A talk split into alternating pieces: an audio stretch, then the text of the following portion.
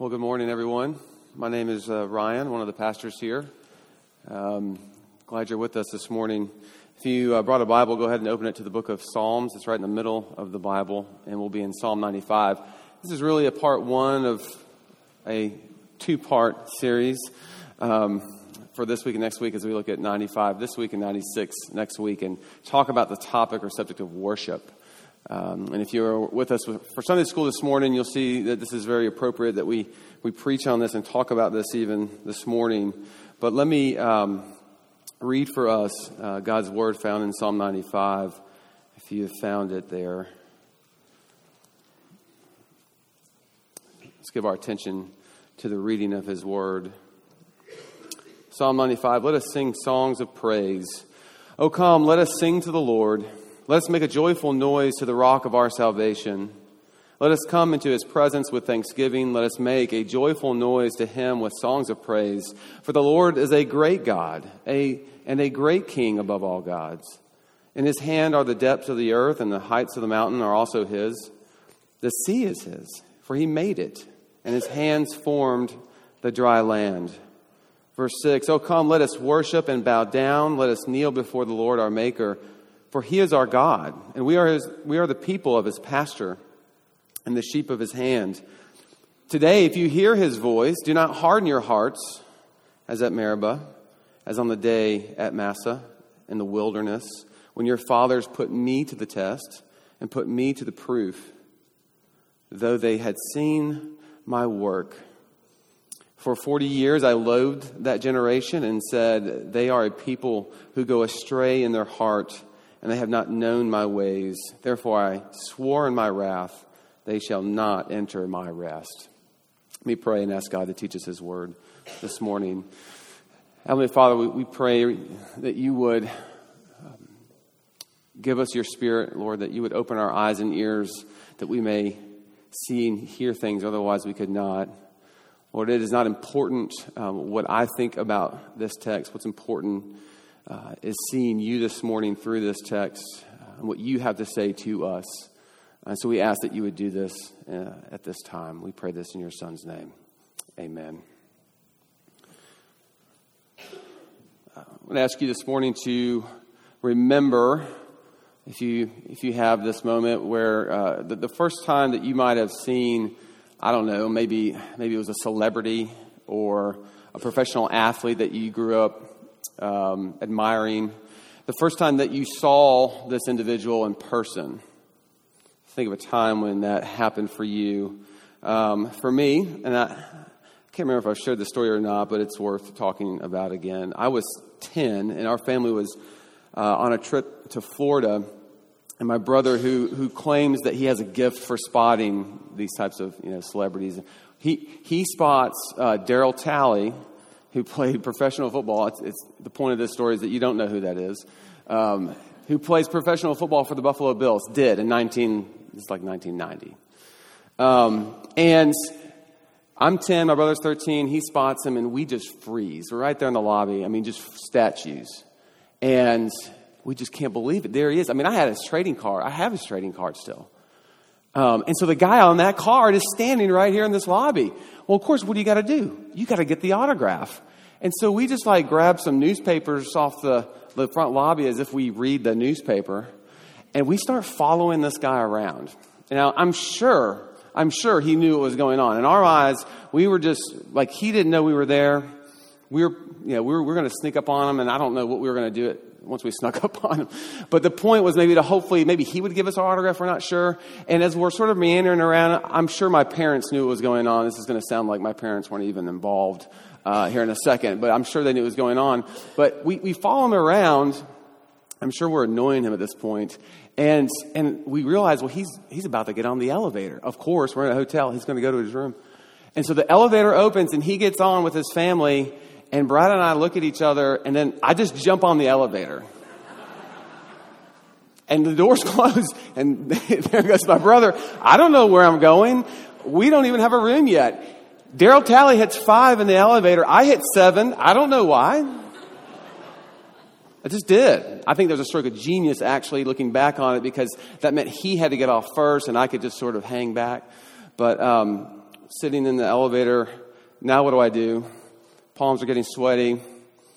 This is just, just amazing. I'm like feet away from this professional football player and the door opens and you know i'm about to lose my moment here and his family is exiting and uh, finally the only thing that i can think to do is just say are you darryl talley? Yes. Can i have your autograph? Oh, sure. Grabs the paper and he gives me the autograph. Thanks. Door closes elevator goes to the floor number seven i have to figure out what to do at this point but i've got it I've got it. I get back on the elevator, I go down the lobby, and that lobby door opens, and there's my brother, and I just come out screaming, I got the autograph. you know, my parents are like, Where the heck did you go? You just got on the elevator with somebody you don't know. We can talk about that later. But yeah. And I replay this scene in my mind often because I just wonder now, I'm, at, I'm 39, I wonder what, what, what was going on in the minds of those in that lobby as this kid sort of comes off this elevator screaming, I've got it. And, and I start here with a story to say that, you know, there is something about our responses to things or people that really communicate who they are and what they mean to us.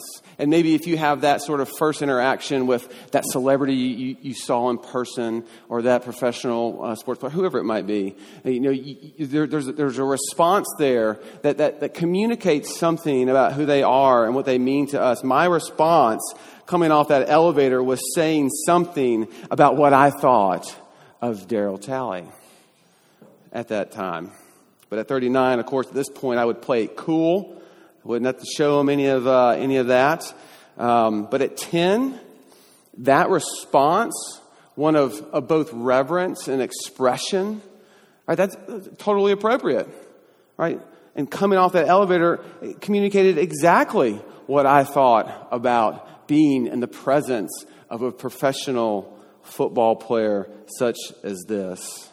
I think the same is very true for us when we think about corporate worship, when we think about the worship of God Himself, what we're doing here this very minute. And what this psalm wants to do is it wants to celebrate God's kingship. That is, God is our king, and because He is our king, our worship should reflect something of that reality. He is the maker of heaven and earth. He is the creator of all things. He is our king. And, and the expression and the response should, should, in some way, reflect that reality. That's what the psalm is trying to get us to, to do. That's what worship is. But the million dollar question is what should that look like? What should it sound like? What should that expression be? What does what should worship be on Sunday morning? What should it feel like? And that's sort of what I'm after this morning and next Sunday. Because I think it's a question that all of us are asking. And I think it's a question that we sort of eh, try to figure out. You know, a lot of churches are different. Lot of churches are heavy footed in certain areas. And, and even where we are as a church, it, I think it's always important not only just to communicate why we do what we do, but let's always go back to Scripture and find out what is Scripture asking us to do as it pertains to the corporate worship of God. Because if God is who He is, and He is our King, that demands a certain type of response. And I don't think any of us would disagree with that. But what might Psalm 95 have to say just to begin to point us in the direction of what that might look like? And so, to that end, I want us to see the expression of worship in Psalm 95, the reverence of worship in Psalm 95, and then the remembering of worship in Psalm 95. So let's do that. Let's take that first one, the expression of worship. This is going to be verses 1 to 5. If I wanted to give you, and we just read this text, so hopefully it's a little bit, you know, it's fresh in your mind. If I wanted to give you a word that, that summarizes what is going on here in these first five verses, I would give you the word, I would say that it is loud. That is the word in my mind that best uh, describes what is going on. There is a lot of noise going on in Psalm. There's a lot of noise going on in the Bible. Right? People are getting loud. People are shouting. There's some fist pumps going on in here, I believe, around verse 4, uh, if you look really closely. but it's loud. It's loud. People are encouraging one another to come and express their love for God, and the way God's people are being encouraged to express that love is by singing, is by shouting, is by rejoicing, thanksgiving. It is by being loud. Oh, come, let us sing, shout even to the Lord. Let us make a joyful noise to the rock of our salvation. And why is it loud? Because they are before the King. Verse 3. And not just any king, this is the God of the universe king. This is the, the maker of heaven and earth king, the one who made the mountain peaks and the ocean trenches and everything in between. Right? He made ocean, is really what that verse says there in 5. He made, and he made ocean, and I love what Eugene Peterson writes about it. He owns it too, right? He made it. That's why it's loud. They are before the king, and being loud, singing, shouting, rejoicing, what? Reflects that reality. It says something about what their king means to them and who he truly is.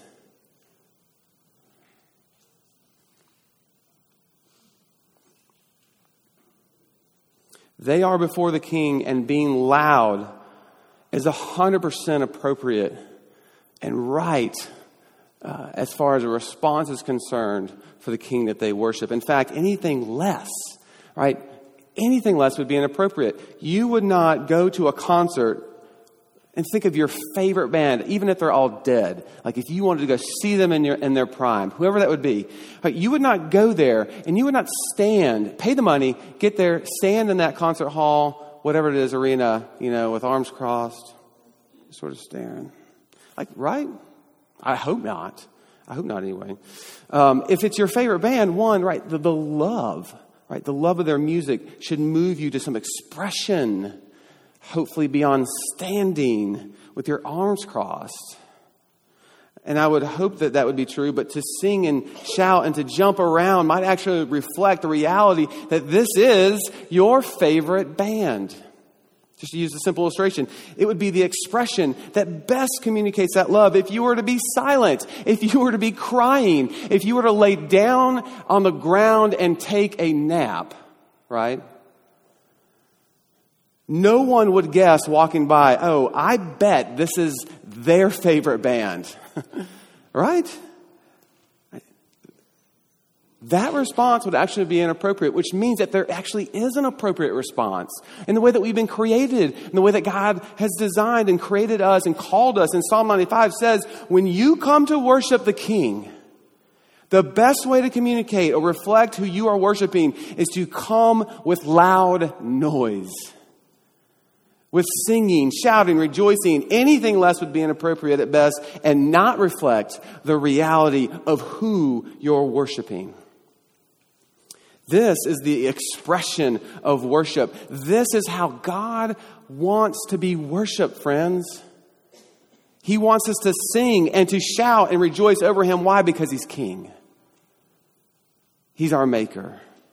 Because Christ is our King our corporate worship then should reflect that reality. Derek Kidner writes this to come into singing, uh, to come singing into God's presence is not the only way, but it is the way that best expresses love. Think of all the things that you love for just a second.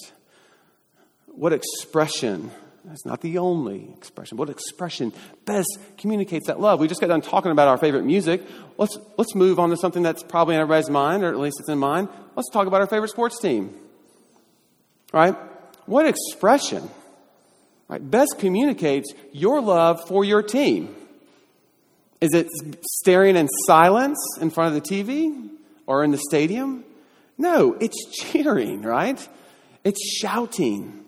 It's wearing team colors. If we stop and think about the things we love, and more on this next week, not only do we naturally talk about them, but we express that love through noise, through singing, through praising, because the expression that best communicates our love for these things, based on our own experiences and what Psalm 95 is telling us, is by being loud. And friends, that is not a new thing, that is a Psalm 95 thing. Let us come into his presence with thanksgiving, let us make a joyful noise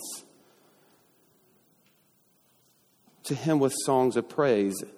It's not just what God wants it's actually what's appropriate to best express our love for Him, just like our favorite music, just like our favorite sports teams, but more so.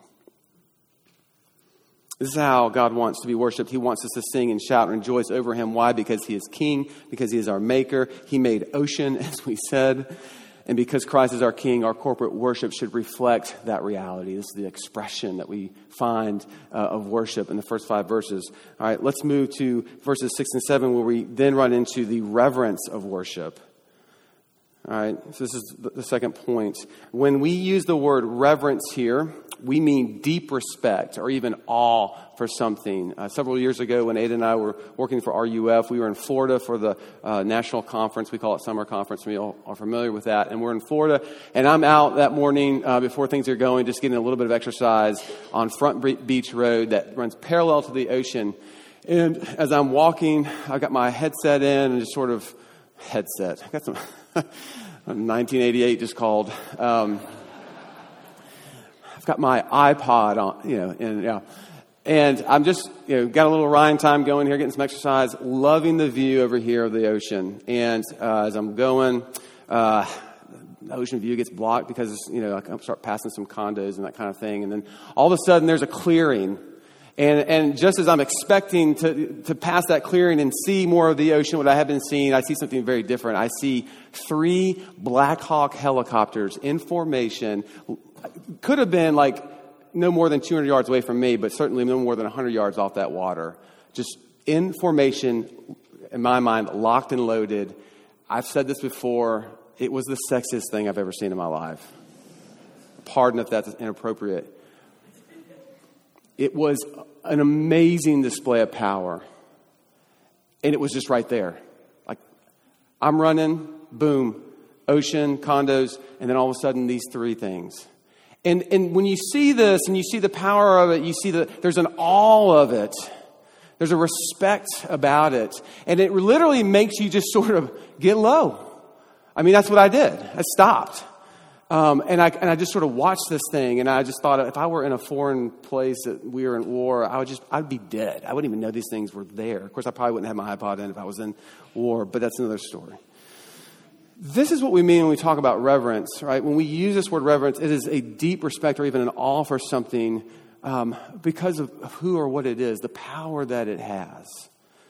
Right? And that's where this psalm turns next. Each of these three main verbs, let us worship, bow down, kneel, right, is concerned with what getting low before God. Because that's what reverence does. It's a humbling factor. So in the first part of the song, we were concerned with what? Getting loud, and now we're concerned with getting low. As almost all the commentaries point out, the standard for worship in Scripture means to prostrate oneself before God. And if you, if you know what that means, it, it means to literally lay face down, to get as low to the ground as you could. It's to humble yourself. And why should we get low? Why is reverence all of a sudden showing up in this psalm? Again, because this is the king, right? This is the maker of heaven and earth, and reverence reflects that reality. Verse 7 He is our God, and we are His people. Do we want a God to worship where there is no reverence? No, we don't want that. But most of our concern, if we're honest, when we talk about reverence, when we think about reverence, is that it usually is associated with distance with something cold and impersonal. You know, sort of, how dare you come near me? Which makes verse 7b, if you'll look at it, so amazing. We are the sheep of his pasture, the flock that he feeds. How intimate in the face of reverence already here in Psalm 95. Because Christ is our king, our worship then should reflect that reality. And so far, we have seen the expression of worship and the reverence of worship. We have been told to get loud and we've been told to get low. But we all know, perhaps all too well, that this is the tension that we experience in the American church today, isn't it? I should say, the Protestant church today. When it comes to corporate worship, some churches, as you may or may not have noticed, lean more on the expression of worship, leaving perhaps little room for the reverence of worship while others lean heavy on the reverence of worship, leaving little room for the expression of worship. Uh, Darwin stole my thunder in Sunday school, but my still my all-time favorite Babylon Bee, which is a, sat, a blog, a satire blog about Christian culture. My all-time favorite headline is "Motion Activated Lights Turn Off During Presbyterian Worship." And see, we, that's what satire, if we laugh, if there's some truth to that, right? As I'm, you know, yeah, I get it. We don't move a lot. I get it. Okay. Um, but we, you know, we, we wonder though, is there a formula though that best sort of holds these two together? And here's the, here's the truth. Here's the reality. There isn't. There isn't. We need to care about both. And I actually think there is something better than a formula that helps us with this expression and reverence, with getting loud and getting low, and it's in the last four verses. Excuse me. But two things before we move on.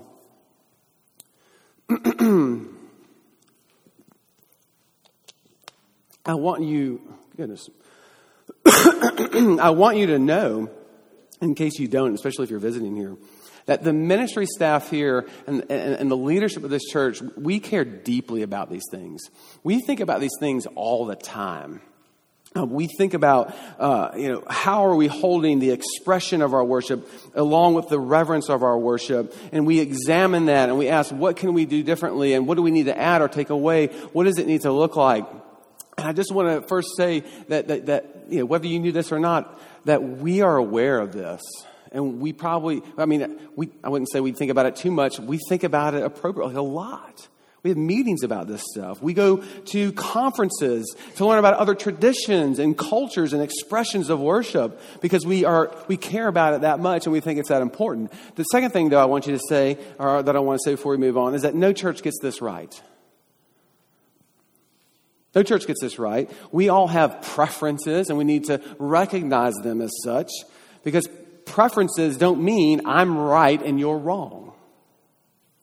No church gets this right. And I say this as a segue to my last point because while expression and reverence in the worship service, service are important, to focus on them would not be the way that we better them in the service.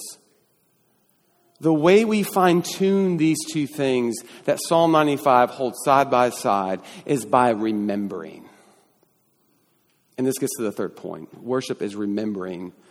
this is verses really 7c to 12 there. This last section begins with the verse Today, if you hear his voice, do not harden your hearts. If you think this transition a bit strange, you're in good company here. A lot of scholars think that this is just sort of a section of the psalm that was just added in. I mean, look, think about it. We just got loud for about five verses and we got into reverence, talking about kingship, and all of a sudden, don't harden your hearts. And so there's, there's some scholarship that thinks that, that, that, that these verses don't belong here, but unanimously, conservative scholars, evangelical scholars, uh, believe and say that these four verses absolutely belong here. And I happen to agree with them. And here's why they want us to remember.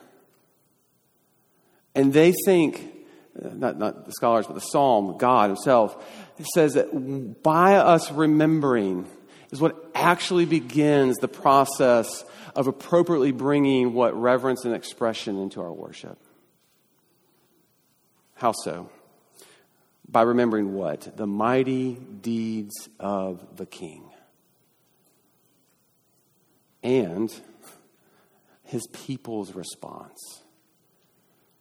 As part of the worship, this psalm is calling Israel to remember the mighty deeds of the Lord, specifically the Exodus account here. When God freed Israel from slavery in Egypt. And just to review this story, when verse 8 recounts Meribah and Massah, it draws our attention to the wilderness generation. And who was this? This was the generation who was enslaved in, in Egypt, but who God freed right, had Moses lead those people out, cross the Red Sea, and did this incredible, mighty act that, that until Jesus shows up, I have no idea why this is happening. until Jesus shows up, there is no act of redemption bigger than this.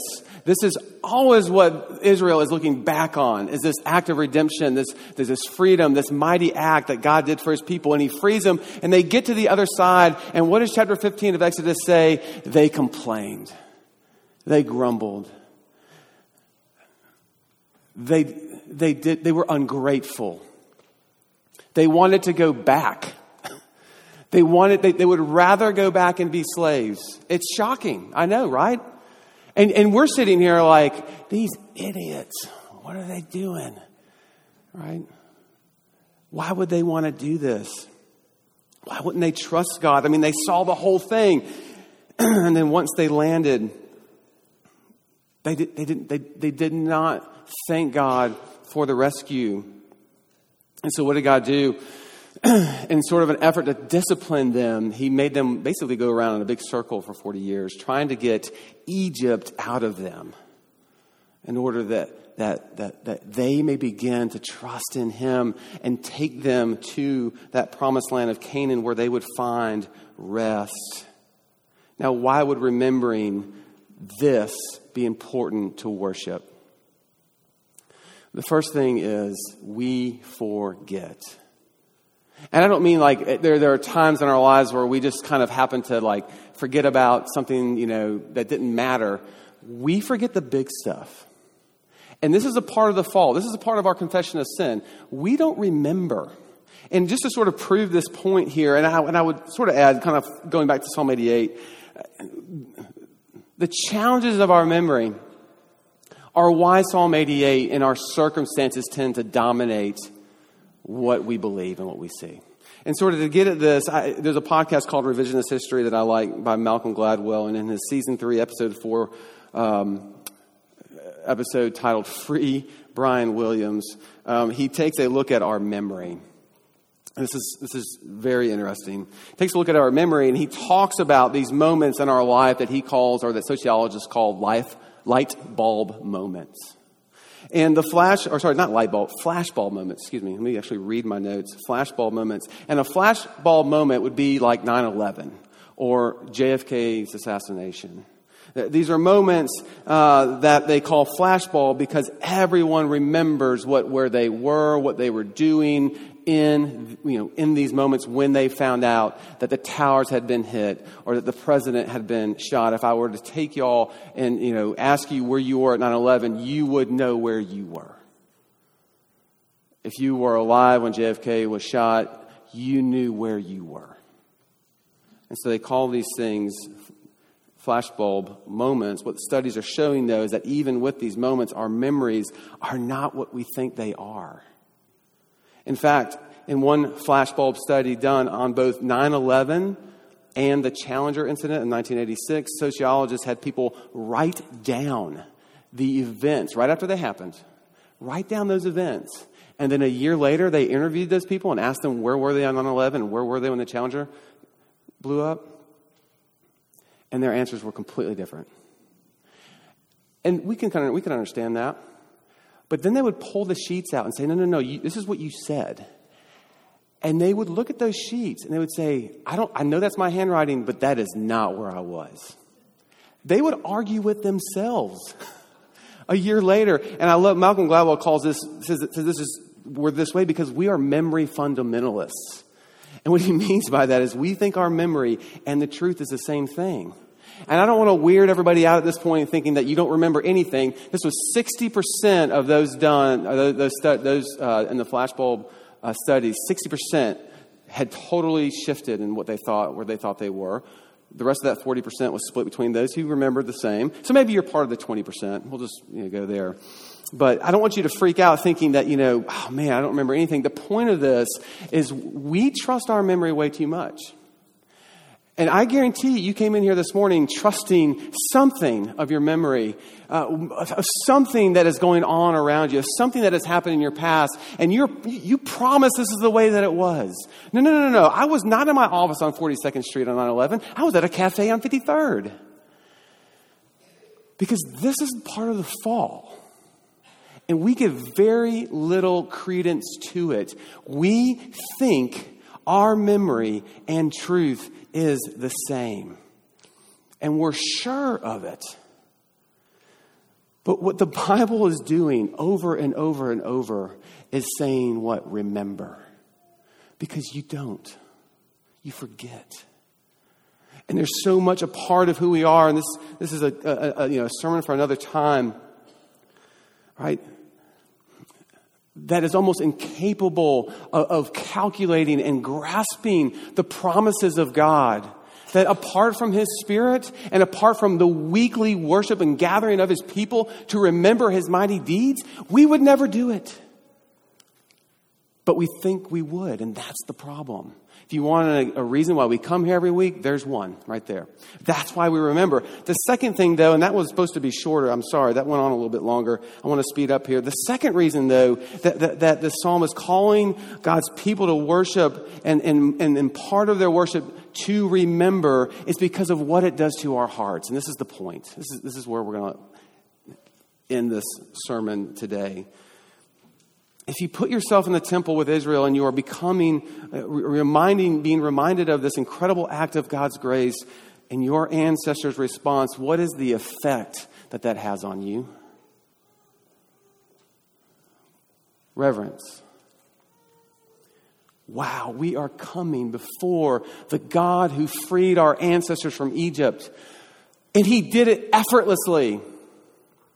That's power. That is what you're coming to be before in worship. This is true power and love. And that remembering what starts to cultivate reverence and awe and respect because you are coming to worship that God. But as you remember his mighty deeds, you're forced to remember your ancestors' response. One of disobedience and disbelief, they refused to trust, trust Yahweh.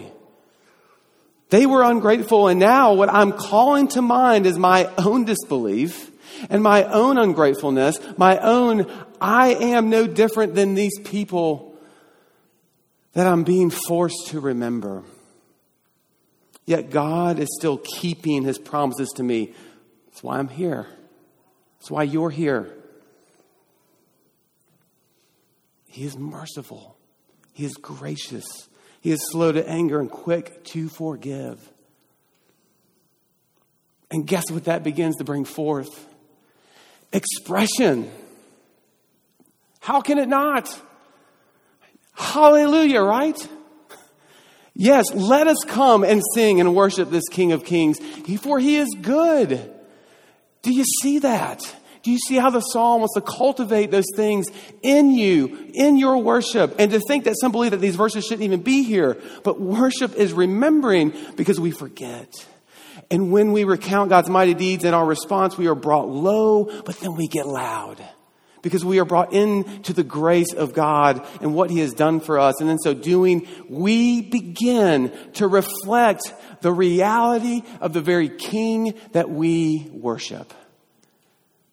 It can't be programmed, people. I can, Jacob can put a thousand songs up here for you to sing. And, and, and if you want that emotion, that's great. We can do that. We can manipulate. The psalm wants to know do you love your king? That's where this reverence comes from. That's where this expression comes from. And we'll aid it right? We'll have a confession of sin and assurance of forgiveness every week. Why? Because you need to remember. I need to remember. And I need that to cultivate my reverence and expression as I go through the worship service. Jack Collins writes this. He says, God's rule is often invisible to us, and some things make it clear. And one function of worship is to call those things to mind. That's not all worship is, friends, but this is where we're starting. This is a big part of it. Because in so doing, we begin to build our faith in his kingship because of who he is and what he has done for us. Friends, if we want to be a people who cultivate both expression and reverence in our worship, we must start by being a people who remember. I've got application and I've got illustrations, but we're going to stop it right there because we've got next week. And I, I want to do this because I want to pray for us. There is no better illustration that I can offer any closing, uh, anything, no application than for us to come to this table right here. This is the mighty deed of God that, that cultivates the reverence and the expression that we need for worship to come to the table where we are forced to deal with what He has done for us, His grace. And this is what we will remember. Me pray for us at this time. Heavenly Father, we thank you for this psalm, and we pray that as we look at it and as we take it in, um, or that we would not try to fabricate what worship should look like or manipulate it or all those things, but we would actually respond to you, who you are. And the way that we begin to know who you are is by seeing Jesus. And so as we come to this table now, would you do that for us? Would you show us who you are uh, in these elements, how you have given us your body and how you have poured out your blood to make us clean, to make us acceptable, so that we can come into this house of worship in the first place? None of us belong here, but we are welcomed because of your Son, Jesus. And that is the beginning places of worship for your church. Give us Him. We pray this in your Son's name. Amen.